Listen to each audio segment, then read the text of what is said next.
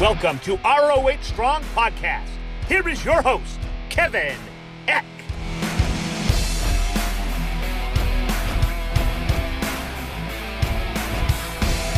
What's up, Honor Nation? Welcome to episode 75 of the ROH Strong Podcast, the official podcast of Ring of Honor Wrestling.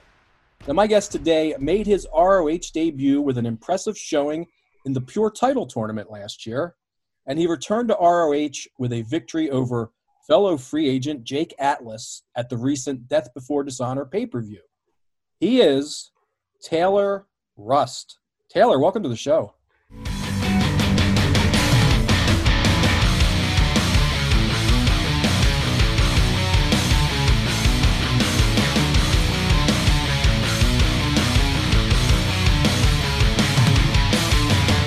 Hey, Kevin. Thanks for having me, brother. Glad to be back here in ROH, man.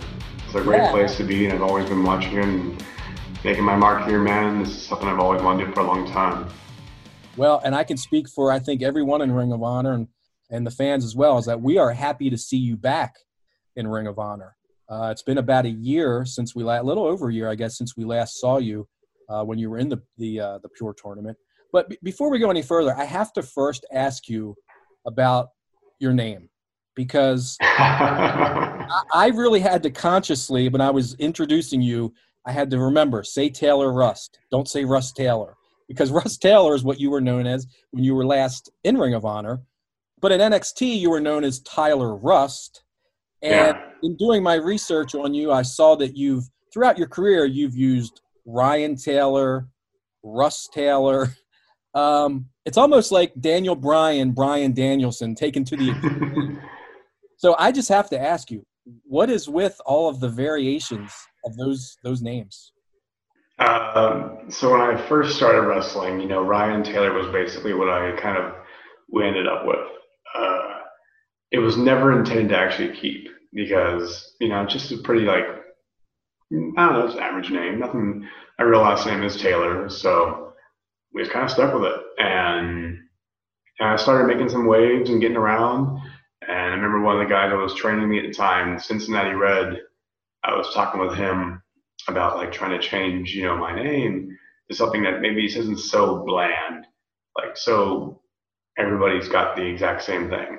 And uh, he was just like, no, you can't change it because you're finally starting to get noticed. And if you change it, no one's gonna know who you are again. So you gotta have to stick with it. And so I used Ryan Taylor reluctantly for a very long time. And I remember, I want to say it was 2000, yeah, it was 2019. I'm hiking with my buddy uh, Kevin, Kevin Martinson, and he used to wrestle under the name Johnny Goodtime for years, right? Everybody remembers Johnny Goodtime from PWG. And we were up in the mountains, we were hiking, and uh, he, we were just talking about the name change thing. I asked him, you know, hey man, like, how'd you do it? Because I honestly, like, at the time in 2019 where I was at, I was like, I'm on this cusp of like changing gears in my career. And I was like, I don't want to carry Ryan Taylor anymore, man. It's time for a whole change. I was like, how did you do it? Like to get people to like just go with it. And he said, I just did it. And I accepted the fact that people are probably going to call me the wrong name. I don't care.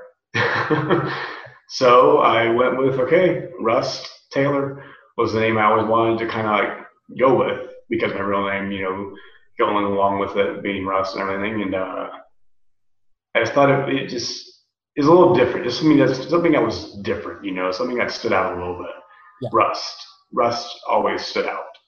You know, it's very similar to my real name. And I was like, it's like a showy version of my real name, basically, in a very simple way. And but I always hated how it flowed together. Rust Taylor. It doesn't come off smoothly, you know. You have to almost like take a pause between the two. Otherwise it sounds like it just just doesn't sound normal coming out like those two T's together, you know what I mean? Yeah. So when I ended up going to NXT, um, I had the idea Taylor Rust. I said that flows, that you can say easily, that doesn't have any weird, that that that connects.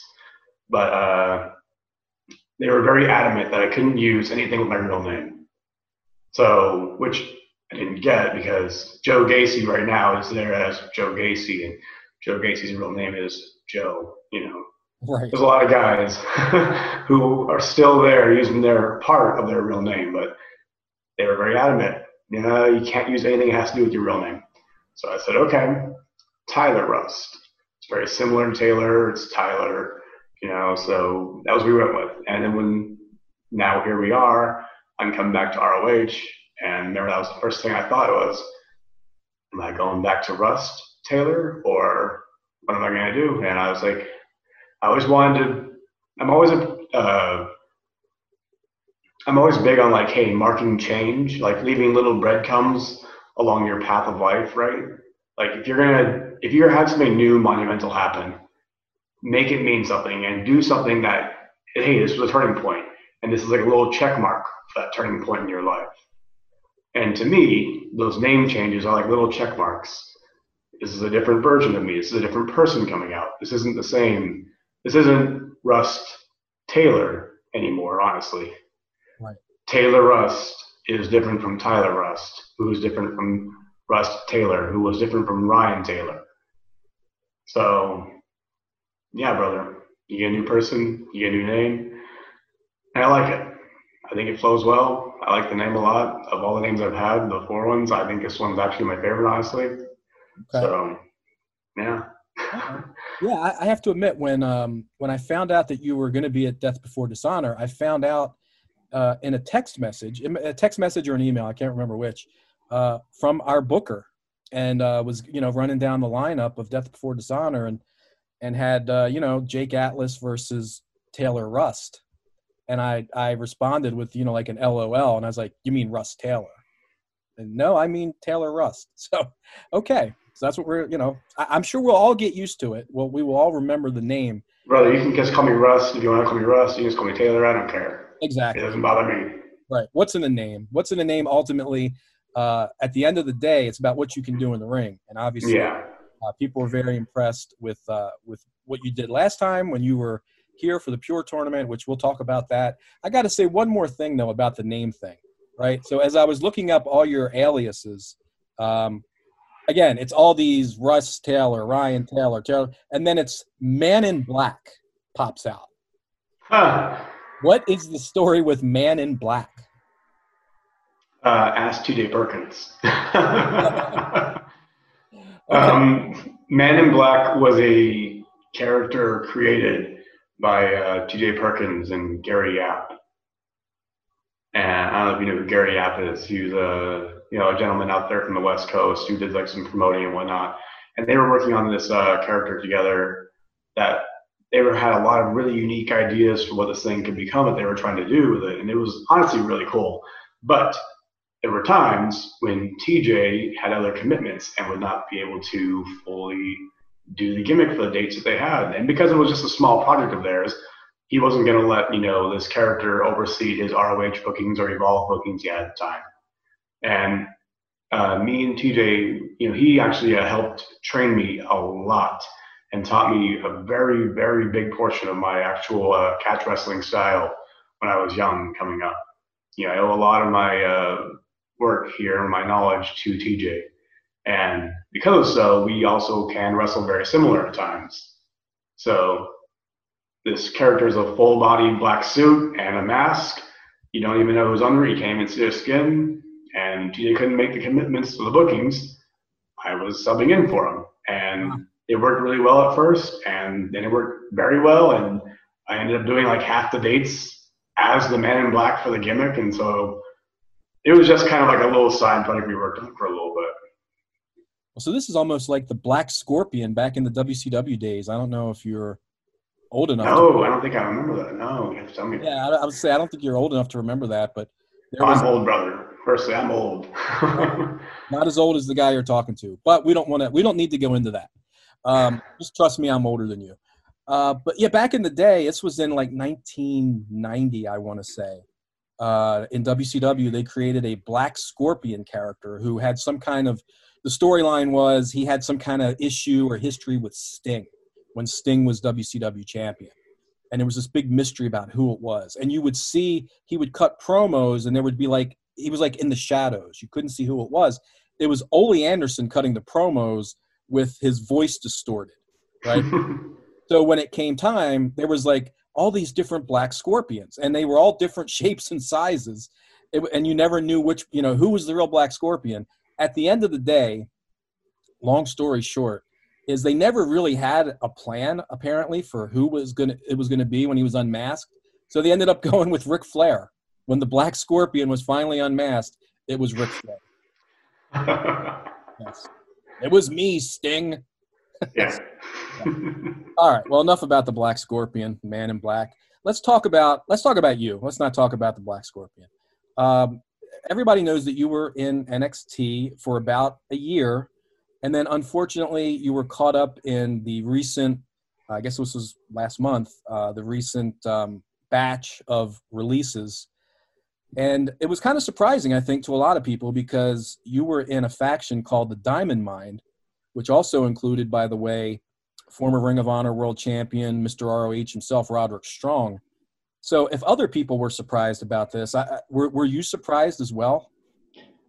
I mean, of course. I don't think anybody expects, like, you know, we all know when we signed that contract with WWE, it's well known. It can be a three year deal, a five year deal, but on their end, it can end anytime. Right. Um, you think to yourself, there are safety nets if you're being used, you have a storyline, you have a championship. If you just main evented, you know, NXT the week before, like Bronson did, like you're, you know, they're looking at pulling him up to uh, the main roster and stuff. Like there's all these different thoughts of like, oh, well, yeah, of course there are guys that can get cut, but it's usually the guys that they don't have any plans for anymore, or have kind of ran their time, been there for a good bit. They've got their use out of them.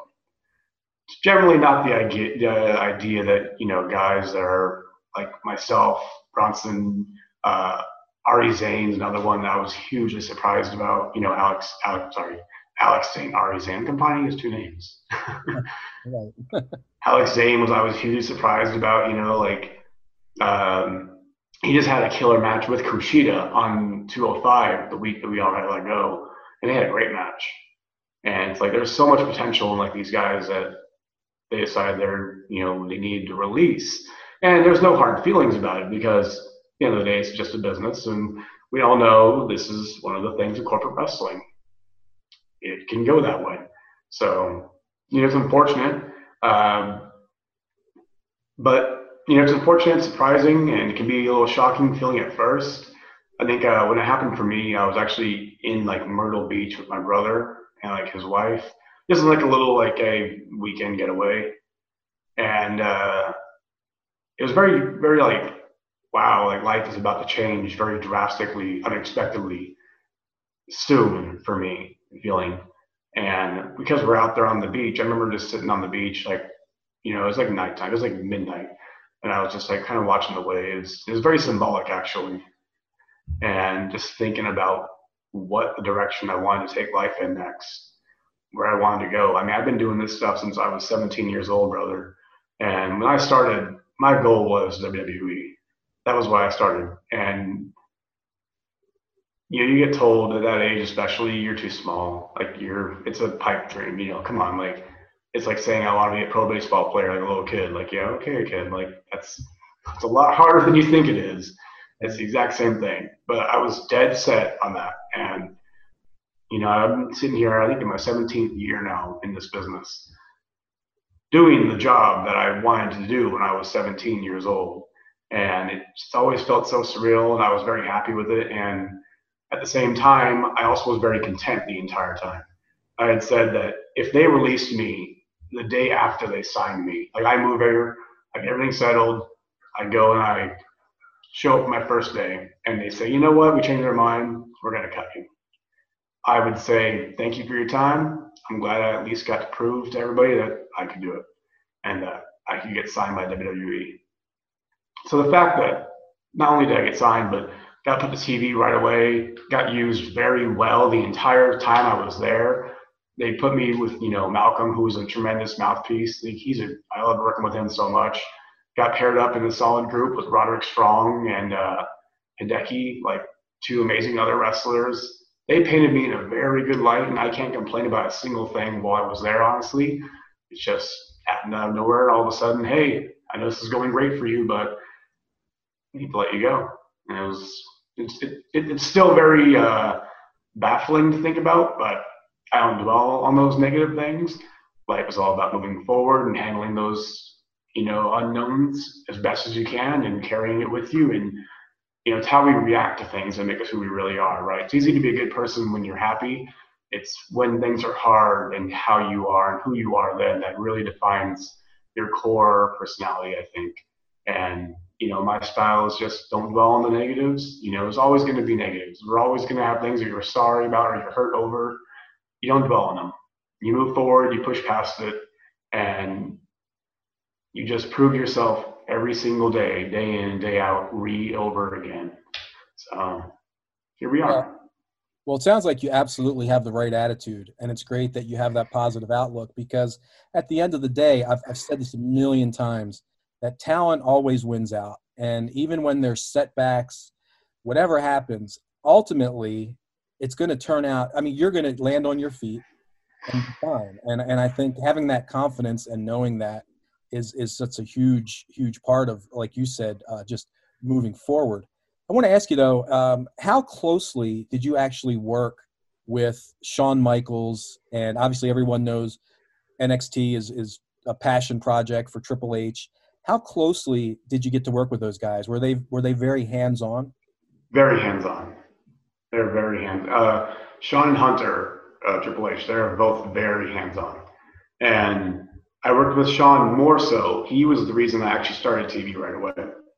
So he took notice of me when I was there. He looked up my matches online. He pulled me into a meeting in his office and we had a great talk. And he told me, hey, man, like I looked up your stuff. I don't know who you are, but I love your work. I love your look. And I think you can be something really big here. I want to use you right away. And you know, hearing this from Shawn Michaels, it's like, wow, okay. yeah, I was to say, for my money, Shawn yeah. Michaels is he. You know, I've been watching this business. This will give you a little indication of how old I am. For over 40 years, I started watching when I was very young. Um, to me, Shawn Michaels is the greatest all-around performer that I've ever seen. Oh, he's hand, yeah, hands down. Like it, when him and Bret had that Iron Man match, I say that's the best match in pro wrestling history because it's the main event of WrestleMania, going for an entire hour, and it's the absolute two of the best of all time at their peak performances. It's unrivaled, honestly, I think, in anything else that you've ever seen here in mainstream pro wrestling. Well, and as far as for you, I mean, I don't know that there could be a higher compliment than to have Shawn Michaels himself tell you that he's a fan of your work and is impressed by you and, and wants to use you right away. I mean, that, that was, was very much so. Yeah, Shawn was and, and, even afterwards, he was always stayed very hands on because every time you know, him and uh, Triple H, they're always watching the monitors and they're everything directly we're doing NXT, and they're very hands on throughout the entire program. You know, through all the pre-production and throughout the showcase of it, and very, very always strong with their feedback for everything. So it really was their project and everything, and that's what made it so amazing to be a part of. You know, they had they're such a great mind of stuff. And even when we did the Diamond Mine stuff, they were very that was like their project they wanted to like really push and like take care of. So let me talk to you again about moving forward, as we were just saying uh, a few minutes ago. You are now a free agent. H- how does it? How does that feel to you at this point? Because I, I don't know. It seems like a good time in this business to be one, because because I'm sure a guy with your talent has a lot of opportunities. So I know there's, you know, on the one hand, there's the security, if you can call it that, of having a contract being signed. Uh, but then I guess there's sort of an excitement, I would think, to knowing that, okay, that's over with. Now, what's going to happen next is, is kind of exciting to think about. It can be a very, very exciting thing. If you think about what's going to happen tomorrow and you're like, I have no idea, that's kind of exciting. Um, to an extent, I will say, to an extent.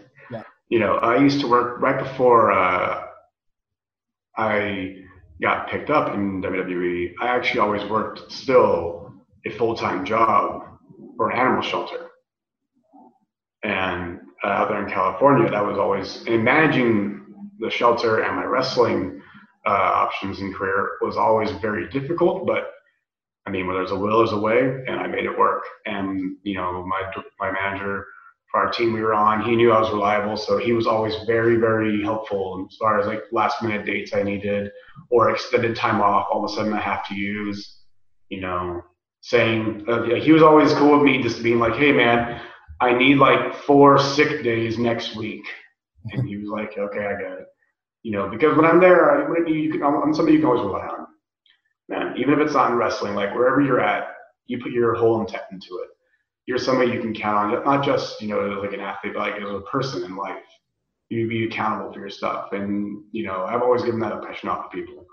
So now, not being under contract anymore, I'm going to stay free agent, you know, and I mean, I don't have that that uh, nine to five gig. I don't have that guaranteed income coming in, and it's very, very different of a feeling, I would say. You know, I'm 34 years old.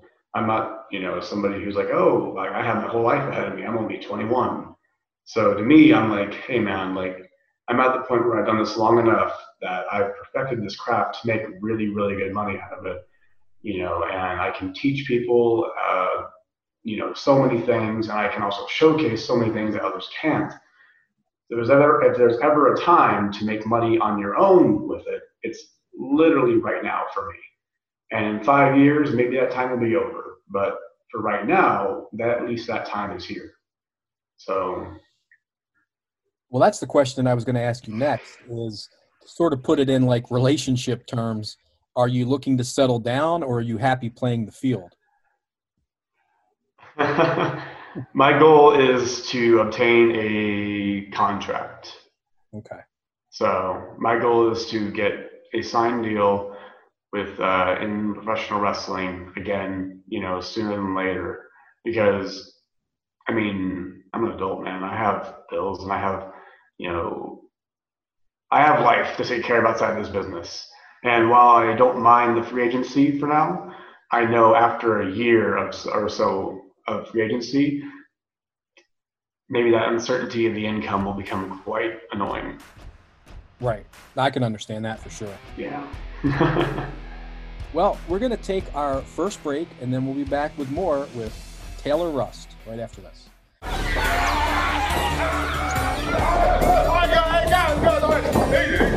It's been fun playing wrestling with y'all. But we got something even better. Honor Nation, it's the ROH Wrestling Honor Pals, the body slamming, drop kicking way to keep the fun going. We need some tougher competition. El Puro Paco! Jay Driller! She's the new Honor Pals champion. ROH Wrestling Honor Pals. Bring home your favorite star at shophonor.com. All right, we are back in the ROH Strong podcast talking to Taylor Rust. Uh, I don't want to give away any spoilers, but I know that uh, you worked a recent set of Ring of Honor TV tapings, and you were involved in a tag team match with the Briscoes. Them boys. Yeah, so I have to ask you, what was it like getting in the ring with Jay and Mark? Oh man, I am from the middle of a nowhere desert, so me and them boys get along pretty well. They're a bunch of backcountry, you know, backwoods boys I'm from like the middle of nowhere desert out there in California. I'm not from like Los Angeles or anything, man. So, you know, they relaxed country style vibes really well with me, man. And I was really, really looking forward to it. I always wanted to wrestle them in PWG actually. When me and uh, Brian Cage were a solid tag team there for a while, we kept asking uh, to get a tag match, you know, with the Briscoes because we thought we'd all have like a really good one. So the fact that I was finally able to do it now, that was pretty cool. So here's another match that, uh, and, and, that match with the Briscoes will air on TV in the coming weeks. Stay tuned for that. Uh, you had another match in Ring of Honor in addition to your pure title or your, the pure title tournament match against Tracy Williams, and that you teamed with Dalton Castle, and you guys worked with Kenny King and Rocky Romero, which is uh, obviously all four of you guys were in the pure tournament. That's why the match was made, but certainly an eclectic uh, an eclectic foursome there. Uh, what was what do you recall of that experience? It was it was shown on ROH week by week last year. Yeah. You can still go watch that on YouTube. But uh, what are your memories of that match? Uh, my memories of that match is we had to do it at 10 a.m. and I was exhausted, and I was just ugh, getting up there and doing it. I was like, man, this is so early to be wrestling. No crowds. There's no crowd here. It's 10 a.m. My body's not even awake. My mind's not awake. So let's just see. Hopefully, I can do this well. Um, also, my first time meeting Dalton Castle, and me and him got on really well, man. He's a really cool brother. Uh, I remember we made a we made a good little connection in that match. We talked a good bit after, and he's a really cool dude. I got on really well with that guy. Yeah, I was going to say three guys in there that uh, that certainly I would think are easy to work with, and and you have a history with with Rocky, don't you? Yeah, Rocky. Uh, remember how I was saying like TJ is basically a big reason why I wrestle the way I do. Like he helped you know train me a lot. Yeah. Um, it was him, Rocky, and Ricky Reyes. You know, the Havana Pitbulls uh, all three of those guys, they really put a big hand in my work and training early on in my career. They came originally out of the same school that I uh, started at. They moved on to the Inoki Dojo. And then around the time that I was starting to train, the Inoki Dojo was kind of having their falling outs and their issues, and they were kind of starting to close down. Those guys started coming back and doing their own personal training uh, at the school I was at, which was Jesse Hernandez's School of Hard Knocks over in San Bernardino, California. And first it was Reyes. He would come around a lot, and I trained a lot with Reyes, and he was a whole new style for wrestling to me. And it was great to learn from him how he did it. And then TJ started coming around a lot, and me and TJ, you know, we're closer in age and style and size, and learning how he did things. And I remember just watching him roll around. And I was like, however this guy has learned to do this stuff, I need to pick his brain because he is one of the best wrestlers I've seen. And then Rocky started coming around, and when Rocky started coming around, he organized his own personal class that they would do on like, you know, not ordinary times or days, but you had to be like almost invited to go train with them. That was one of the few people that they said that it was okay to go train with them. And we would work hard. And I remember just sweating through my shirt some days, having to change in mid, you know, mid class and everything. But Rocky is such a good mind. He has such a good psychology. And he was such a good teacher, and he really put a lot of you know uh, eye-opening experiences there for me in the ring of how to do things and how to make things work better. Things I was doing well, things that I wasn't doing well. So I've always looked to Rocky as kind of like you know somebody that I've always looked for his opinion, his source. Hey man, what do you think about this or this? He's always been one of those figures to me, and you know I've known him for a good long while. Because that was probably I want to say in 2006 was when when we started doing those like you know little private classes at that school on Knox, and we did those for about I want to say a good year and a half, two years with them. So that was a good, great learning experiences with those guys, man. Yeah, I could imagine so. Uh, well, let me ask you this question. Are, are there any guy, and I know you don't want to slight anybody or anything like that, but are there any guys in Ring of Honor uh, that you've never stepped in the ring with that you would really think that you'd really like to step in the ring with and that you know ba- ba- mainly because of your style their style you think you would you know have a great match together others man i'd love to have another match with tracy williams again you know we had a great uh, outing in the pure tournament i would love to revisit that gresham obviously josh woods those guys are just they're making that pure title really be something different and mean something you know, the high standard of wrestling that it is. The entire foundation really is such a great group of guys. You know, Jay Lethal has always been that way, and Rhett Titus. Those guys are all solid, you know, stellar. And I saw a lot of uh, newer talent that I wasn't aware of, but they came out of the ROH school there at the uh, tapings, and they seem like they're so they're so good already. And it would be great to you know get in there with some of the ROH guys that they have coming up. So I don't know, man. I'm, I'm the kind of guy that, uh, that i get along with everybody. I work well with everybody, and I just want to wrestle everybody. and Nigel McGuinness needs to make that happen. All right, I'll see if I can talk to some people. All right. See if we can hook that up. I don't know. Um, you mentioned Tracy Williams, and I understand that you and Tracy, before that Pure tournament match, you guys had, had never crossed paths. Is that is that correct? Or at least never been in the ring together? No, we never even met. and uh, this was uh, during you know peak COVID times there yeah, right. in 2020. So we literally didn't meet until maybe an hour before we went out there to wrestle. And that was the first time we ever met each other. It was like, hey man, I'm Russ. You know, nice to meet you. Uh, but when that's always a nerve wracking thing because in you know pro wrestling, um, you do have to vibe well with people in the ring and your styles. And honestly, I've worked some guys that we're great friends, but we don't get along at all when we wrestle. We have two totally different ways of thinking and movements and what you do on the spot is different from what I think I would be doing on the spot, and it just doesn't clash well. So it's always a big test to not only, oh, you can be a great worker and I can be a great worker, but how well do we really get along? How good is our chemistry really in this ring, man?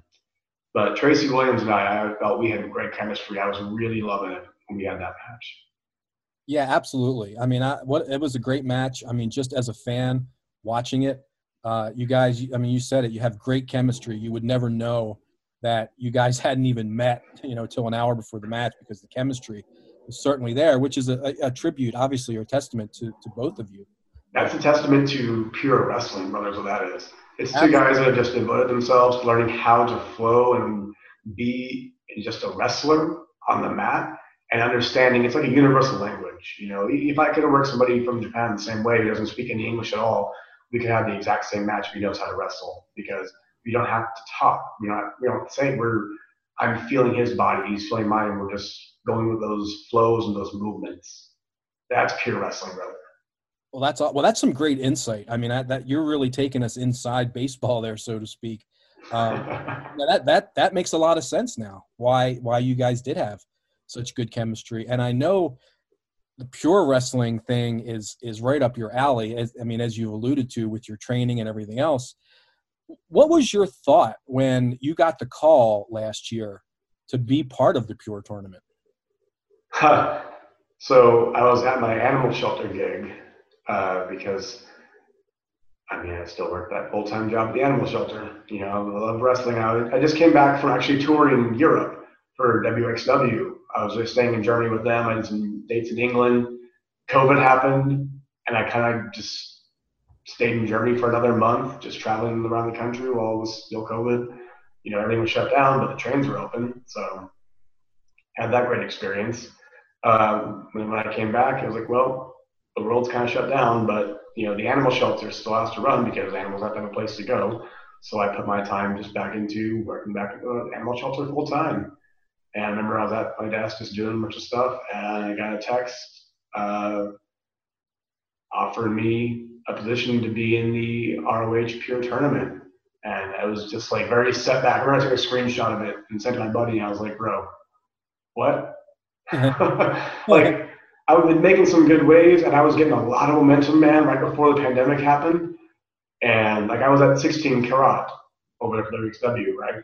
Yep.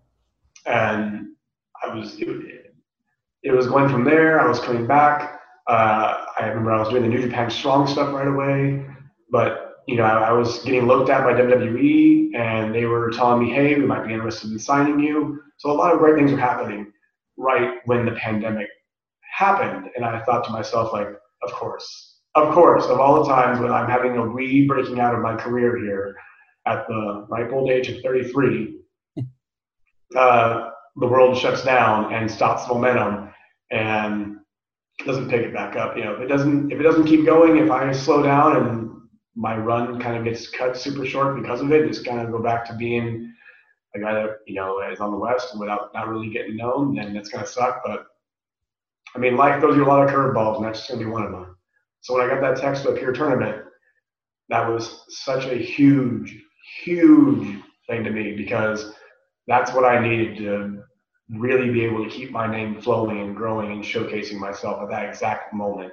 And I was right on the cusp of being like this breakout like wrestler around the scene all over again, right when the pandemic happened.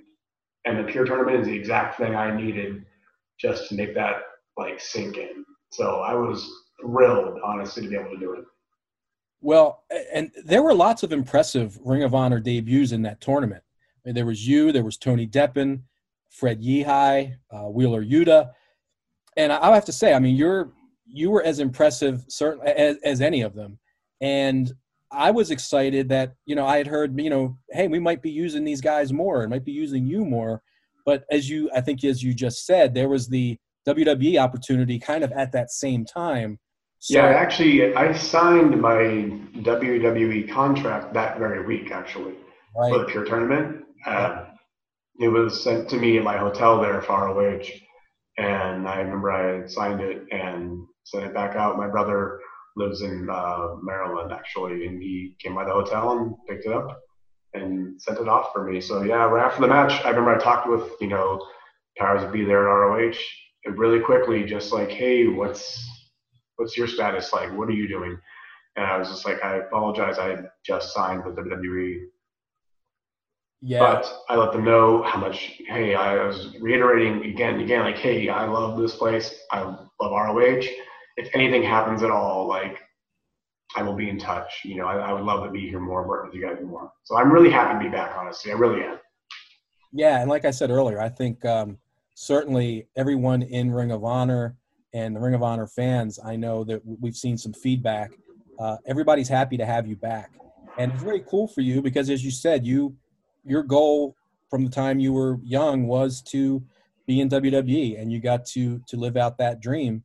Um, but I, you know, again, I think everyone was happy for you, but um, also very happy to have you back here. In so, if that makes any sense. Um, let me ask you one other uh, thing before we go to our next break. You had gotten an opportunity back in, I think it was 2012, correct? Where you you were at a WWE camp, and yes, yeah. Uh, I think you were so 2012. You were about what 25? Five, 25. 25 at the time. Um, what was your mindset like at that point when ultimately you didn't get signed? Huh, that's a whole story. so the 2012 camp, uh, they had just started doing this new thing where they were going to have these tryout camps. They didn't do them before. This was the third one they'd ever done. Uh, and they just started doing them maybe only two months prior when they did this one. So they did the first two out there in Florida, and they came out to Los Angeles, and they were doing the third one there. And they had a whole speech with us. Said, "Hey guys, just so you know, this is how we're going to start doing our hiring process. You know, for now, we're going to have these camps, these trial camps, are going to be three-day camps, an evaluation period. Like this is a real look." And I've done you know several extra work and commercials even for WWE before then. Uh, but to me, I never really felt like those were real tryout experiences. Even then, I was like, this isn't a tryout. Like this is, I'm here helping them. You know, if if, if you happen to be somebody that they that looks like somebody they might want, which I wasn't. You know, I mean, especially those times when I was doing those extra works, I was probably 180 pounds. You know, at most six feet tall, 180 pounds isn't exactly a pro wrestling looking guy, especially for them. So when those camps happen I had on some good size by that point, you know, and I had started making my name on the independents a little bit through uh, Pro Wrestling Guerrilla, and I was having a good, good little high point in my career there at the moment. Uh, I got the call, hey, we're interested. We would like to take a look at you. We're having this camp out in Los Angeles. You know, if you can be there, etc. And while I was there, I remember it was like me and Tim Thatcher was there uh, Adam Pearce, he was, you know, still on the independents. Uh, and also most notably Bayley, who was at the time Davina Rose. She was there at the uh, camp with us. And, you know, me and uh, Bayley, we were actually always very good friends because she's from Northern California. So we would work a lot of the same shows, see each other around the circuit, and we always just got on well. So it was pretty cool. We were there, you know, at this little tryout camp together, like kind of seeing how the process is going for one another. Um, it was, you know, three hard days, honestly. I remember going back to the hotel room and Epsom salt baths for all the muscles and then icing everything I felt maybe sore. I'm pretty sure I actually pulled my groin like the first day. Like, uh, well, you're, we're tough. We can push through it, right? um, they did like cuts, you know, the first day. Hey guys, we're gonna do cuts they cut people the first day. They cut like, you know, I don't know, to say they cut like maybe at least a third of the guys the first day. Bunch of like male models and actors and you know whatnot that this yeah like they're not picking it up or they're not showing any interest, so you guys can go home. And then like the next day, they had like two more rounds of cuts. And so afterwards, it was like, all right, everybody's here. You're not getting cut tomorrow for the third day. You know, just matching promos and stuff like that. And you know, I mean, it went great. It went fine. Afterwards, uh, I got pulled aside, and you know, I was told, "Hey, we you did really well. We like your age. We like your look. Uh, we like the way you wrestle. You know, you obviously know what you're doing. We think you'd be a great fit for us out in Florida. So we're not sure, but we're just letting you know you do really good." I was like, you know, awesome. And I mean, a lot of people gave him like multiple reasons to they could get signed. Tim Thatcher, he did you know a tremendous job also at the time. Uh, I remember even watching uh, Bayley, what she did that got her signed. You know, she was so helpful because every other girl there wasn't a wrestler; they were just like athletes. But she was so helpful in showing them how to do the wrestling moves and techniques. And I could just watch them watching her, and they were falling in love with the way that she was so helpful to everybody. And I was just like in awe, like, man, she's definitely gonna get picked up. Like, there's no way they're gonna pass, you know, on signing Bayley. And sure enough, when the day came for us to find out, they had said you'll either get a phone call or you get an email. If you get an email, you know, sorry, not this time. But if you get a phone call, then we're going to sign you. And I actually got a text from Bayley that day said, "Oh my God, they just called me. I got it." And I had a missed phone call, so I, my heart kind of sank. Mm. I checked my email, and sure enough, there's the letter that says, "Hey Russ, we thought you did great. We think you're an amazing talent, but not this time. You know, we want you to stay at it. We'd like to see you again soon. We like you, but you know, this just at this time we don't have an offer for you. And to be fair with you, at that time in my life, I was kind of going through some, you know, stuff. Um, a good transition period for myself in life. And I was kind of at the end of my ropes there as far as like, is wrestling going to be taken off or am I going to have to change gears and start trying to transition life a different way.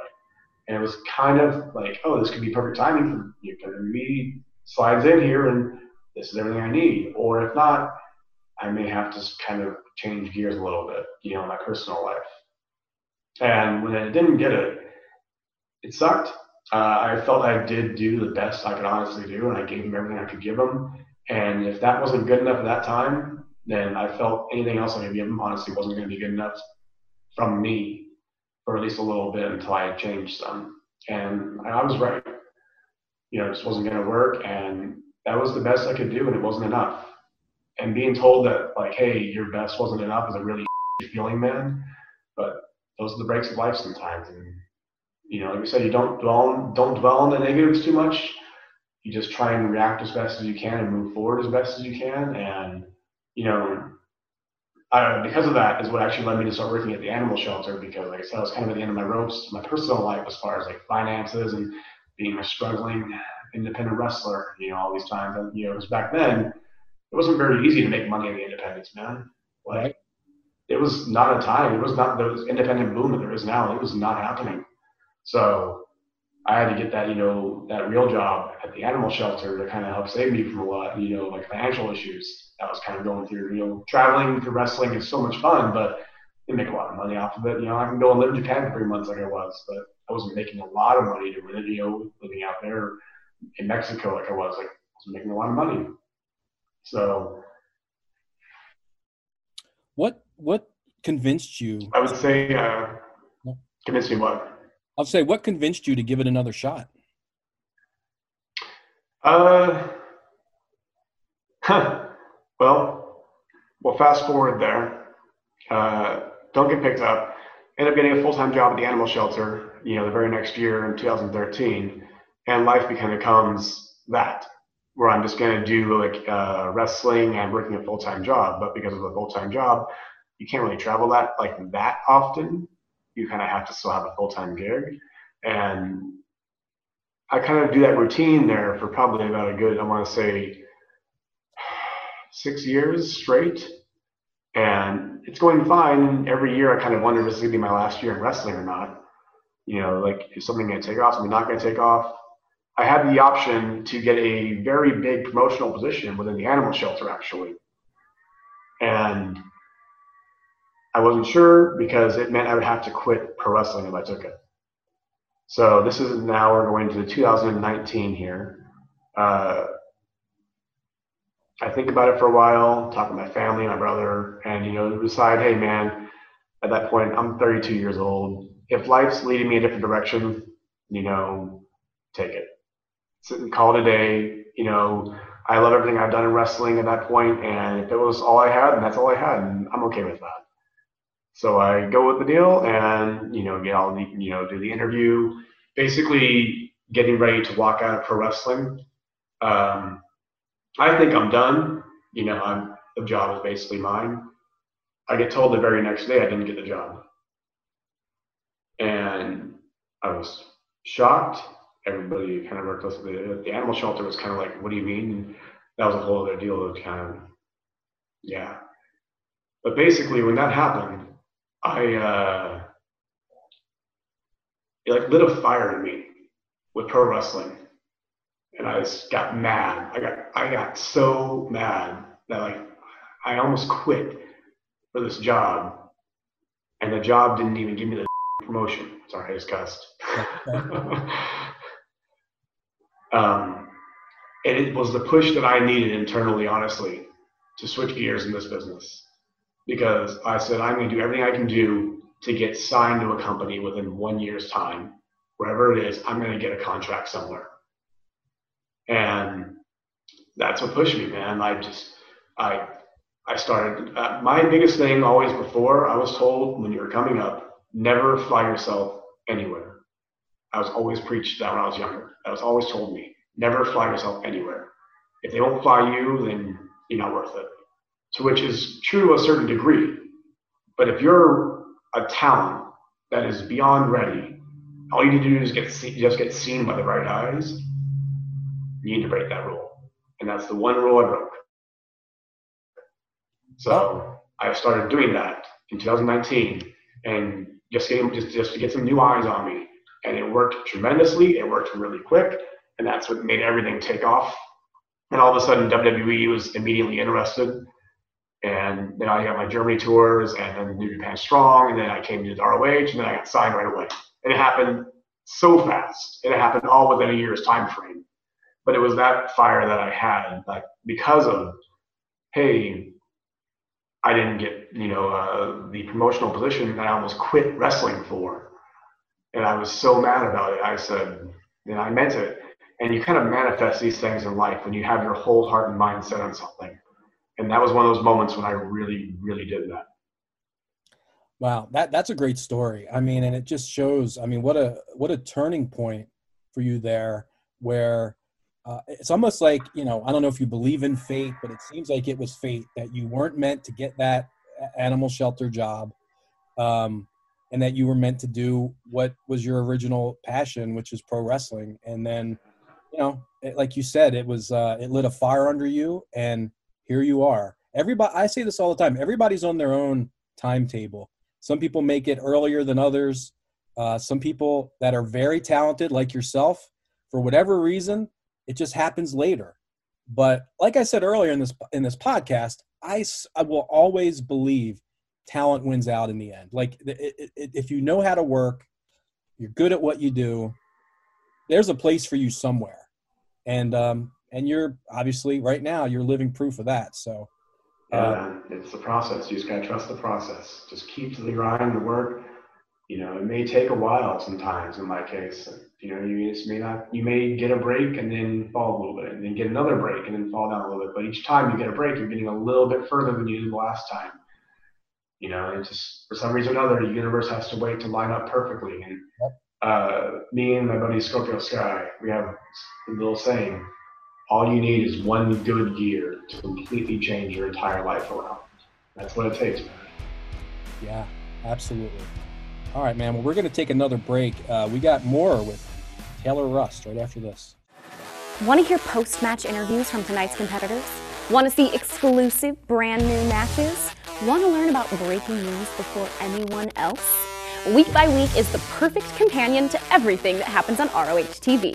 It premieres every single Tuesday at 1 p.m. Eastern on the official ROH YouTube page. That's youtube.com slash Ring of Honor. Stay informed on the best wrestling on the planet. I'll see you there.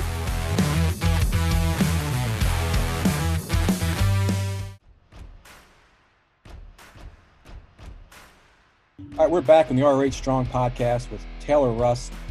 I want to go back to your um, upbringing, if we could, just for a minute, because you, you you've intrigued me when you said that you lived in the middle of nowhere. Uh, yeah. in California. Um, I, I, just, what was, I, am just, I'm intrigued by that. What, what was that like uh, growing up in, in that kind of setting? Um, well, originally, uh, I was born in Long Beach, and my parents lived in Stanton, California, which is in LA County. Uh, but they were dog trainers, actually. Both my parents, they're dog trainers, and had you know, they had a giant dog kennel. And there's not a lot of property room out there in LA County, and especially for dog training businesses. So this was probably this was like the early '90s, uh, you know, like '91. Um, they said, "Hey, let's move up to this area up here in California called the High Desert. You know, just beyond the mountain range, just beyond the uh, you know, Angeles National Forest there on the other side of it, there's this giant desert out there. And, you know, there's a lot of property out there and we can, they can, you know, we can raise our family and have our kids grow up out there. It's a nice, safe area. And so that's what they did. We relocated everything when I was like probably three or four up to the desert. And we stayed up there, you know, just, we just stayed up there. We moved around from property to property a lot when I was younger, like five acres of land always wherever we were going. Uh, but that middle of nowhere gives you a really, really unique upbringing in the sense that like I would just go play outside and go in the desert. My parents didn't care. I'd go ride my bike out down the dirt roads and whatever. As long as I'm back before sundown, they didn't mind. You know, we're out here. Like they were more concerned about like rattlesnakes, you know, biting me in the ankle. And they were about somebody kidnapping me. Right. That was like. That's funny. I, I was going to ask you that. Like I'm picturing rattlesnakes and scorpions yeah. and all kinds of stuff crawling around. So I mean, that was I guess just normal for you. Yeah, that's it. I mean that. Yeah, they would always we would like you know talk about like oh if you get bit by a snake, what do you do? Like oh you need to take off your shirt, tie it around the above the area to try and you know stop the blood flow from going because you want to try and like uh, isolate that area, and then you know you just keep you know make sure you keep elevated and you know, get back to the house as soon as possible. It was like, well, we're always talking about we were kids. Uh, or, you know, like a coyote for some reason, like, you know, tries to shoot by you, It's like a dog trying to bite you, you know, like, what do you do? Those kinds of things we would talk about. You know, so we're in the middle of the desert. we're not worried about, you know, I don't know, like normal issues people probably have to worry about when they live in rural housing areas. Right. Um, but it was, you know, I, I love that upbringing, honestly, man. You know, like out there, you can see the stars endlessly in the universe on a clear night. In the summer, we would have a trampoline in our front yard, and me and my brother would just be out in that trampoline all night long, looking at the stars. You know, just this beautiful, beautiful whole universe that like we don't know anything about, and just being in awe of everything. And that's like what we grew up with. This very simple lifestyle out there. You know, that's just it. Kind of instills a uh, very connected soul view as far as it goes to the actual world around you. So, how old were you when you discovered pro wrestling? What like what's your earliest? Uh, really young. Mm-hmm. Probably I don't know. Like I, I've always been fans. My brother was a fan, and he's older than like you know like for like two years. So like, I mean, yeah, I remember you know maybe like what three or something like that. I can the earliest memories. I can always remember watching it. Okay at what point did you decide? Uh, I mean, were you one of those kids who was like, when I grow up, I'm going to be a wrestler? Um, or was it something later where you were like, hey, I think I could really do this? When, when did you realistically decide, like, all right, I'm gonna I'm gonna pursue a career in wrestling? Uh, I started j- talking about the idea when I was like 12. Okay. Remember? And I think when I was 15, 14 or 15, is when I was like, I think I can really do this. I think I, I'm like, I think I really can do it. And again, you know, you're talking about a kid that's like tall and lanky. Uh, he's not exactly looking like a pro wrestler, but I was doing. Uh, I did. I did all the sports growing up. My parents, one thing they, you know, when you live in the middle of nowhere, you have two options. Uh, you either play guitar and smoke weed, or you lift weights and play sports. and my parents would have killed us if we smoked weed. So my option was to, you know, be athletic. So we played all the sports growing up. Uh, but what I excelled in the most was gymnastics. I was really, really, really good at gymnastics. And I had a really great body control. I could, you know, move very easily. Um, and I realized that, but like longevity wise, what's gymnastics really going to get you? I'm not going to we lived, we lived in the middle of a you know small town. Like there was we weren't doing the big competitions around the United States. Do like AAU gymnastics, you know, like at the time. So for me, it was just like, oh, this is a great talent. I realize I have, but like, what can you really do with it? Well, pro wrestling is a whole lot of body control, and you know, if you're pretty athletic and you have a lot of body control, you can do something in there. You know, and then you see guys uh, like Jeff Hardy remember was one of the first eye openers for a lot of guys, and he like he was for me. You know, and like all the cruiserweights that they had there in WCW, Eddie Guerrero, Juventud Guerrera, um, those guys, they just they open up your eyes to like this is a whole different style of wrestling you hadn't really noticed before. And a guy like me, who isn't the biggest guy but has a lot of athleticism, huh? Maybe this is something I could do. Maybe I really could do it. So I remember being about like 14ish and just being like, I think I'm going to give it a shot. And I always thought I was going to be like 18, and graduate high school, and go to a school called UPW out there in California, and I was going to just kind of give UPW the run. But I met the Hardy Boys when I was like 16, and like a book signing for them. And I don't know, man, it was just me and these larger than life guys. It just, it, it lit this fire right away and I, I, had to do it. I had to do it now. And I saw a uh, documentary on TV on the Travel Channel called Pro Wrestling: The Tricks of the Trade or Tools of the Trade or something. And ROH was actually even highlighted on it at the time. They had Xavier as a champion, and they were showing, you know, one of the shows from ROH.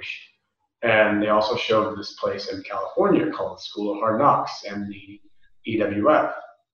Uh, that was, you know, in San Bernardino. And I remember like San Bernardino, that's maybe like 45 minutes from where we're at. And so I looked them up online. I had reasonable prices, especially for guys who were 16 years old and didn't have much money. So I kind of uh, decided to quit high school football, which my mother was very, very unhappy about, and try my hand at becoming a professional wrestler. And I remember uh, going into the School of Hard Knocks for the first time and meeting Jesse Hernandez. And he says, Brother, uh, you want to just try out the class for the day? You know, if you want to do that, just give me like $15. What do you want to do? And I was just like, Your website said, like, you know, for 12 classes, it was like $250, whatever I think it was. And he was like, Okay, yeah, do you want to sign up for 12 classes? And I was like, well, I mean, I'm not leaving, so yeah, here's here's the money. Like in my mind, I was just like, 12 classes? No, I'm like here to stay. What are you talking about? Like 12 classes, but I'll sign for 12 years. What are you talking about? Like, no, I don't have quitting as an option in my mind. Like, I'm doing this. That was always my intent. I think that's the intent that you have to have going into it. A lot of guys, it's either there's the guys that are just trying it out, and there's the guys that are like, no, this is what I'm doing. This is me. I'm starting a new life path, and this is the start of this new path of life. So you mentioned that you were athletic, and obviously you had this background in gymnastics, which you, you know theoretically should should help, like you said, you know, body control and things like that. But once you actually started the training, did you find that you took to it right away, um, or or was it something that you kind of had to uh, to work at? I mean, obviously, you when you're first starting, you don't really know what you're doing and you're learning. But did it come naturally to you? I guess is what I'm asking. Uh, parts came naturally because of the body control I had from just growing up playing sports. Like I tell every young person that's ever asked me, "Hey, I want to be a pro wrestler. What advice do you give me?" I tell them, "Go play real sports, whether it's baseball, soccer, football, whatever it is." play real sports because you need to learn that you know fundamentals and coordination of your body control to really be able to excel in pro wrestling and that's like the first step. Once you have those fundamentals of like, your coordination down and like your general muscle structure has been built, like to have a good base, like you don't have to be big. As long as you can just run, jump, and leap without, you know, hurting yourself, then you're good. So when I started, I already had those fundamentals already instilled in me from like, you know, years of playing sports and excelling in gymnastics, especially me a really strong core. So I could do things like leapfrog, drop down, drop kick easily, right? Those are easy. Um, but to say I wrestling came naturally to me, like the pro wrestling stuff, be very, very big, uh, a very big lie because I absolutely sucked. I want to say for like, man, at least, at least like the first two years of matches straight, I was awful, and it was meeting actually the uh, Havana Bulls is what changed around my entire style and the way that I was wrestling altogether, and took me from being I don't know just green and not getting anywhere in this business and not being good. Like I would see uh, ROH things like uh, Paul London, for example, and Paul London was amazing, especially in ROH. He was amazing. I would see what he was doing, and I was like, I want to do that. But like, it's like any any kid on a trampoline, they see Paul London do cool moves and think, oh, it's just cool moves. Right. You know, no, there's oh, the cool moves catch your eye, but it doesn't work like that. There's a whole method to this that makes it work outside those cool moves, and that's the hard part of teaching people is getting to understand how to make that work, how to make that happen. And that's what the uh, Havana Pit Bulls there, TJ, that's what they all taught me and then through their teachings is where I finally started having this wrestling stuff click in my head mentally. It finally started giving me some confidence in the ring. I finally started being able to have some good matches. I finally started to understand, you know, what pro wrestling really was. It's not punch, kick, DT, you know, it's storytelling. It's it, it, it's relaying emotions in your uh, work to the audience to have them connect and get a reaction out of it. So that when you do hit those big flashy moves later on, they actually mean something instead of just being a throwaway. Okay, cool. What's the next thing? Right. So, yeah, man. Wrestling for me didn't come very easy at all. I was absolutely awful at it to begin with, honestly. But uh, I'm proud to say that actually because I know a lot of guys I see they take to it and they are like a fish to water and they're so good everything right away. And I'm like, man, that that's awesome. I was one of those guys that was absolutely awful, but just like how everything kind of turned out in my career, takes time. If you stick with it, then even if you're awful to start with, man, you can get pretty good. You just have to have a lot of dedication, study a lot of matches, countlessly, endlessly, always. Like you can turn it around. It just takes time. Well, let me ask you this. Obviously, you've got your own style. I mean, you you you know Taylor Rust has his own style. Was there anyone that you sort of modeled yourself after, or or maybe borrowed from, as far as all kinds? Okay. All kinds, man. Like that's wrestling is all about being inspired.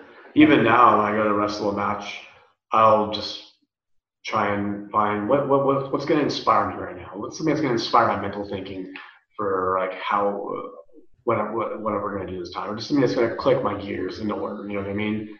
Um, originally, when I first started wrestling, it was Paul London. Paul London was like my big inspiration to like try and emulate him.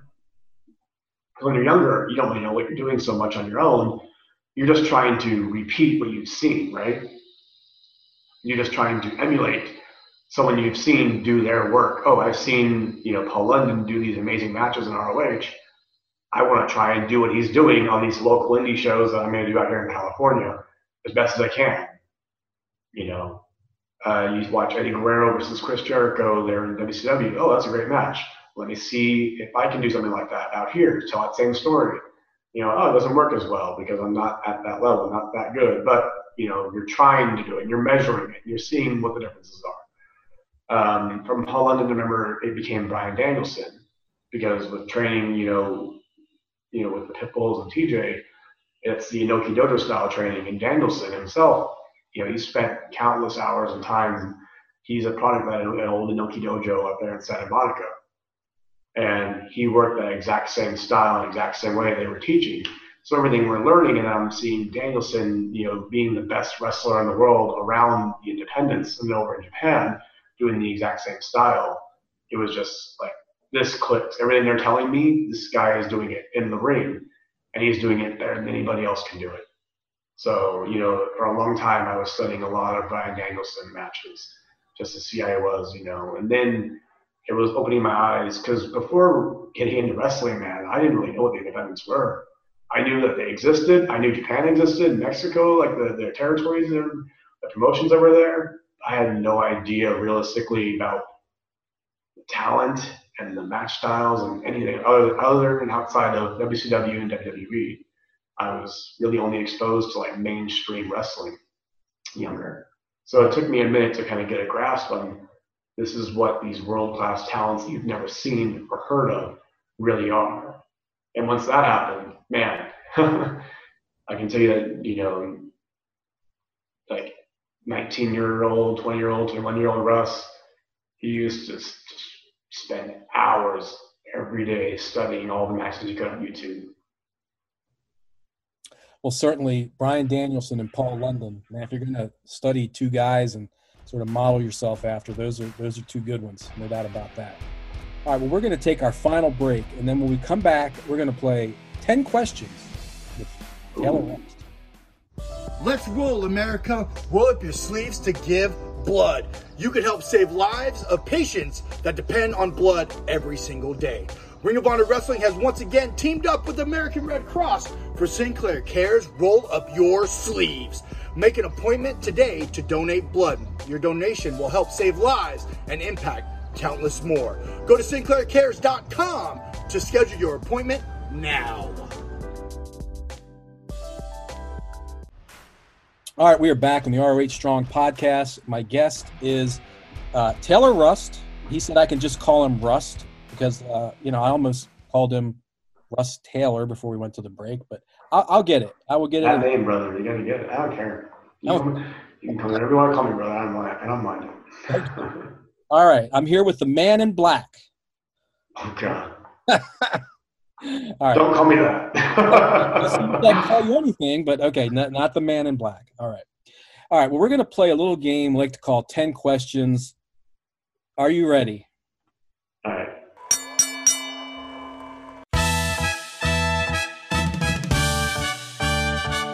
And it is now time for 10 questions with Kevin.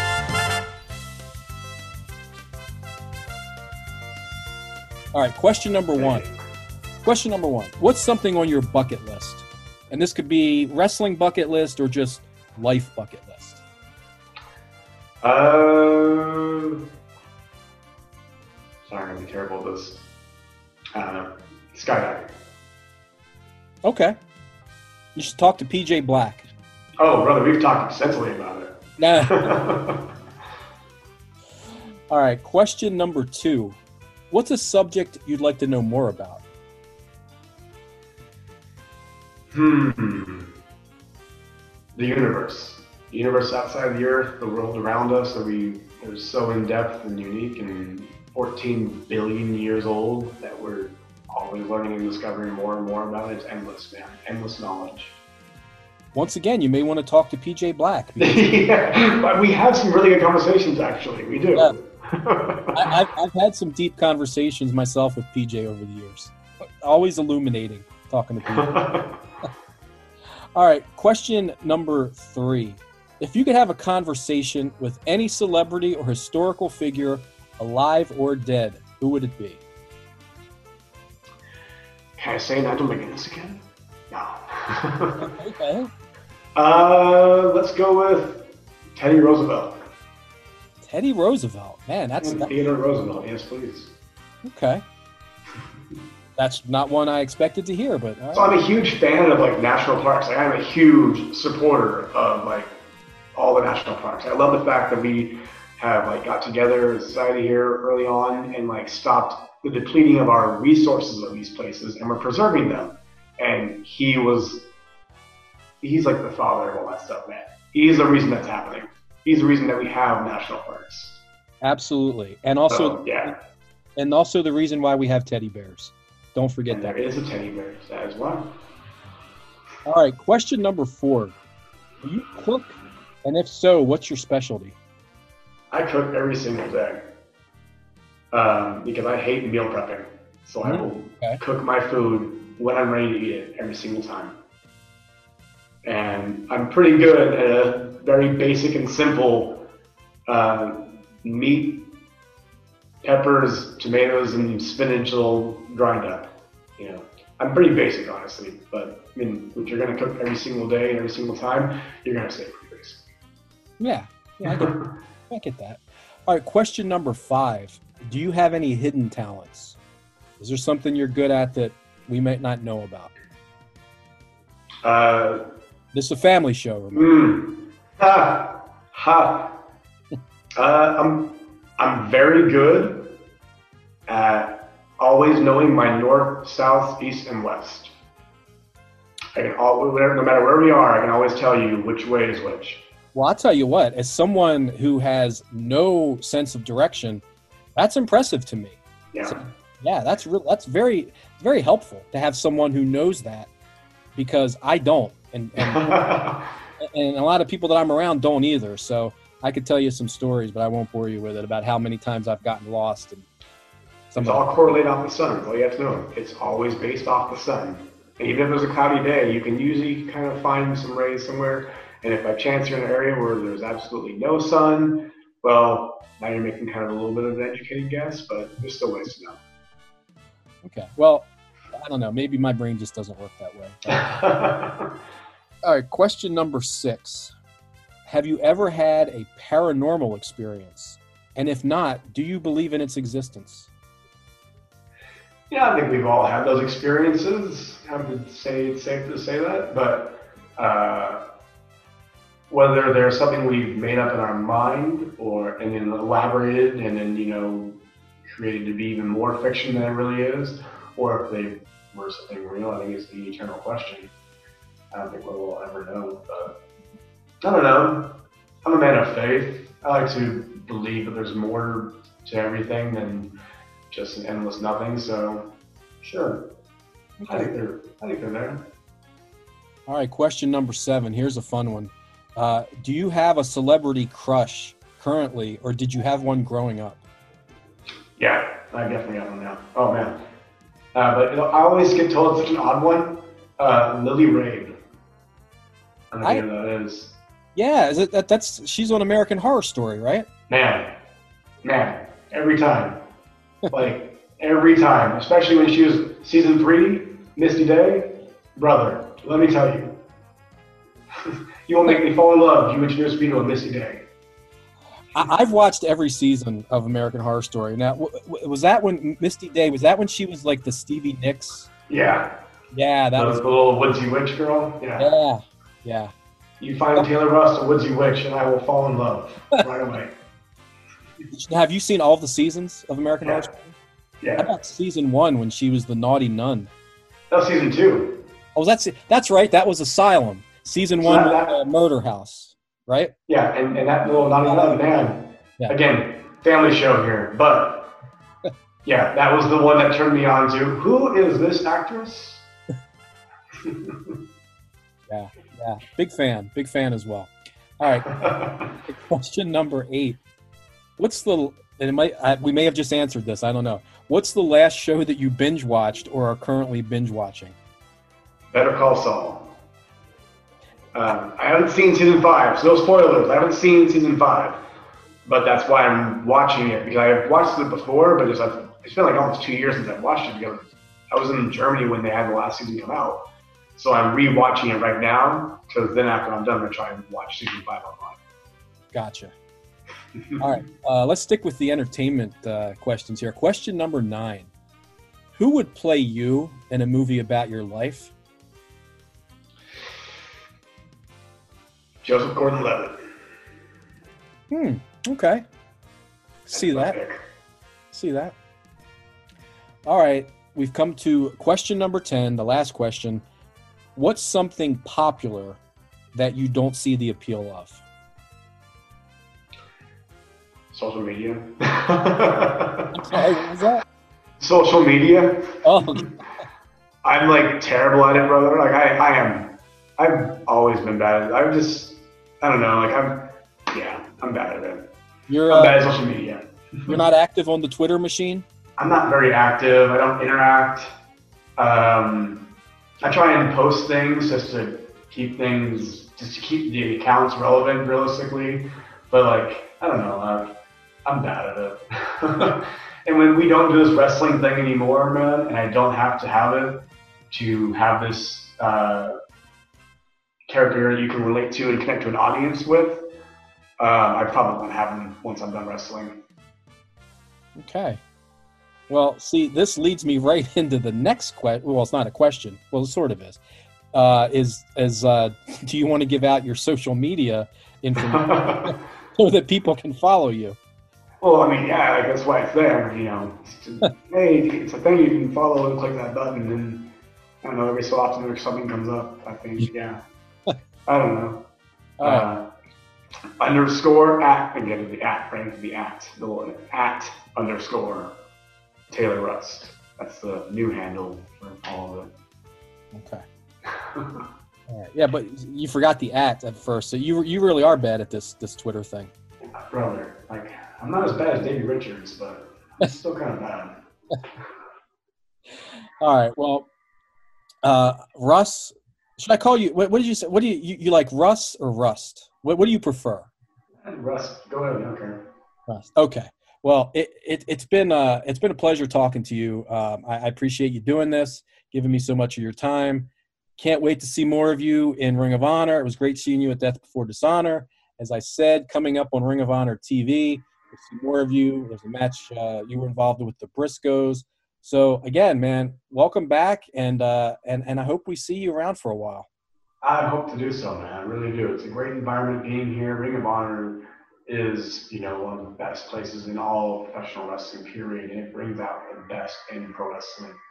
So I'm really glad to be able to like be here and hopefully leave my mark on this incredible company. All right, man. Like I said, we're all looking forward to it. And uh, thanks, Kevin. Appreciate it a lot. Absolutely. And I want to thank everybody out there for listening today. And I want to remind you that a new episode of the ROH Strong podcast drops every Monday morning on ROHWrestling.com and most podcast platforms. Keep it locked into ROHWrestling.com and ROH's social media channels at Ring of Honor on Twitter and Instagram, Facebook.com slash Ring of Honor for news regarding upcoming episodes. Also, for the latest ROH news and views, you can read my column Eck's Files every Friday on ROHWrestling.com. Until next time, this is Kevin Eck saying stay safe and let's all be ROH strong.